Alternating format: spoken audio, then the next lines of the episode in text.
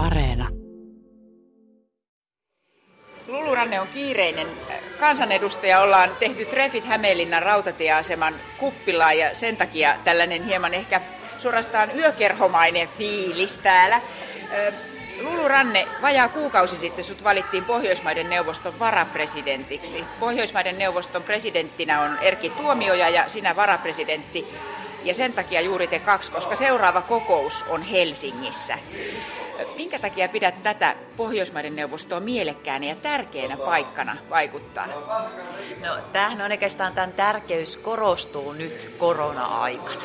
Eli eihän meillä ole missään maailmassa samanlaista niin kuin yhteisöä kuin Pohjoismaat, samanlaista yhteistä kulttuuria, sosiaalista ja tämmöistä pohjaa. Ja äh, nyt kun on kriisi ja kriisi edelleen jatkuu, niin tämähän on tuhannen taalan paikka parantaa sitä yhteistyötä ja katsoa mikä on mennyt nyt pieleen ja pistää paremmaksi seuraavalla kierroksella.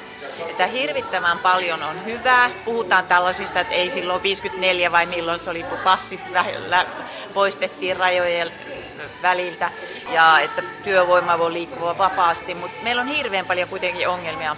Esimerkiksi äh, siinä, että nyt kun oikeastaan tämä korona-aikana ne on paljastunutkin ne asiat, että meillä on niin verotuksessa ongelmia, nyt on etätöitä, meillä on äh, tämän koronan yhteisissä strategioissa, yhteisissä linjauksissa ongelmia, meillä on viranomaisia, jotka toimii eri tavoin eri puolella rajaa, meillä on hirveän paljon hyvää, mutta niin kuin käytännön ongelmat on tullut niin kuin julki nyt.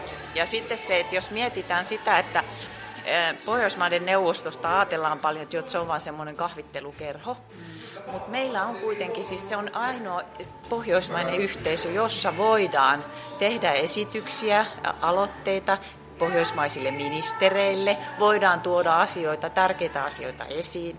Ja nyt oikeastaan se ihan ykkösasia tässä on, on se, että eh, me saatiin entiseltä ministeri Enestamilta tällainen raportti, jossa hänellä on eh, niin kuin luonnos, hän on luonnostellut esityksiä siitä, että miten pohjoismaista ää, siviilivalmiutta voitaisiin parantaa. Ja siinä on oikeastaan niitä asioita, mitä minä koen, että pitäisi tämän, ja myöskin tuomiojan kanssa koetaan yhdessä, että mitä pitäisi viedä eteenpäin meidän ää, puheenjohtaja presidenttiyskauden aikana. Eli millä lailla varaudutaan paremmin tällaisiin kriiseihin, mitä tästä ollaan opittu, mitä käytännön juttuja voidaan tehdä, ja miten sitä hyvää voidaan jakaa Pohjoismaiden välille. Et rajathan on aina suojelemassa suojassa meitä siltä, että ei, ole, ei paha ei pääse rajan yli, joka nyt on päässyt niin sen pakolaiskriisin 15 vuonna aikana kuin nyt tämän koronan aikana. Mutta se, että jos meillä on yhteisiä strategioita ja sovitaan yhteistä asioista, niin meillä ei tule tämmöisiä tilanteita. Kaikki pelaa niin kuin samaan pussiin.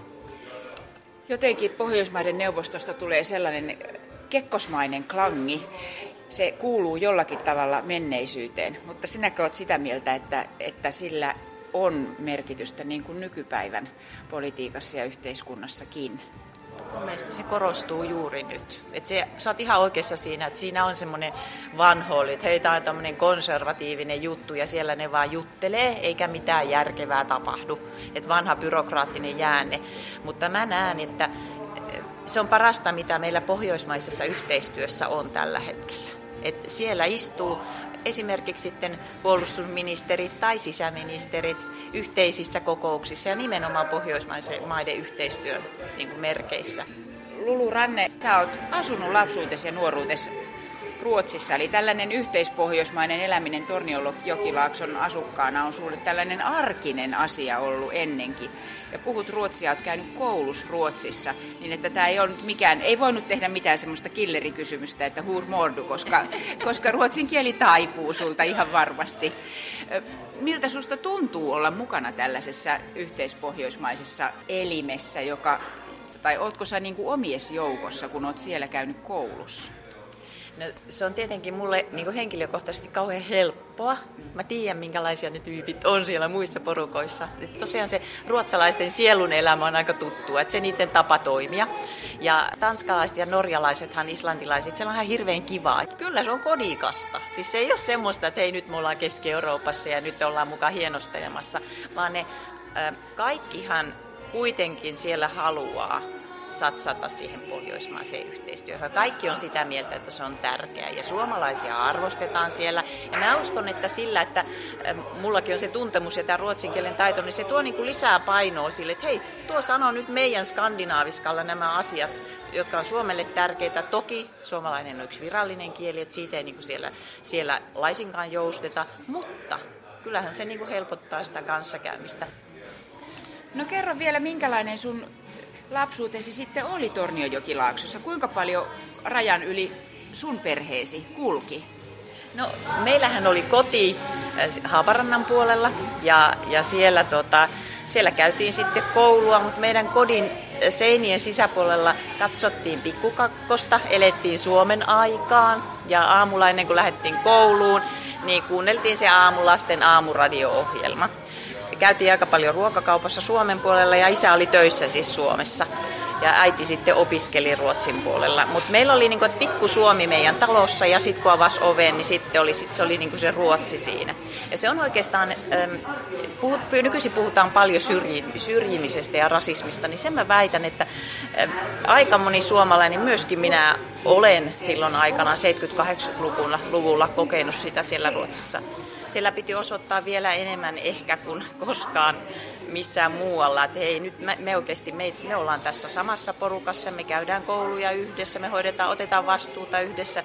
Että mehän ö, oltiin niin kuin yhdessä rakentamassa, suomalaiset oli koko ajan siellä Haaparannan puolella, me oltiin siellä suomalaiset rakentamassa tätä systeemiä. Mutta se piti osata oikeastaan hyvin monessa kohtaa.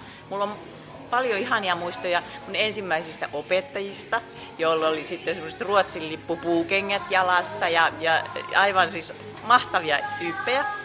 Mutta se oli, sit, se oli niinku nämä tietyt, tietyt, jotka oli aivan ihania, mutta muuten siellä oli aika paljon sitä vanhaa ennakkoluuloa, että ne ruotsalaiset, ruotsalaiset ajattelivat, että Finn Jävlar ja siellä ne tulee ryyppää ja muuta.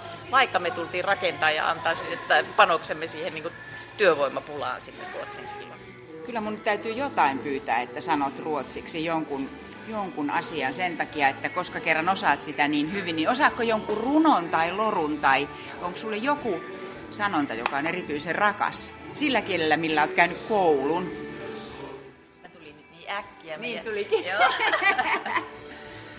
Men alla fina traditioner i Sverige, jultraditioner, matlagning, köttbullar, det är något Eh, gemensamt vi har.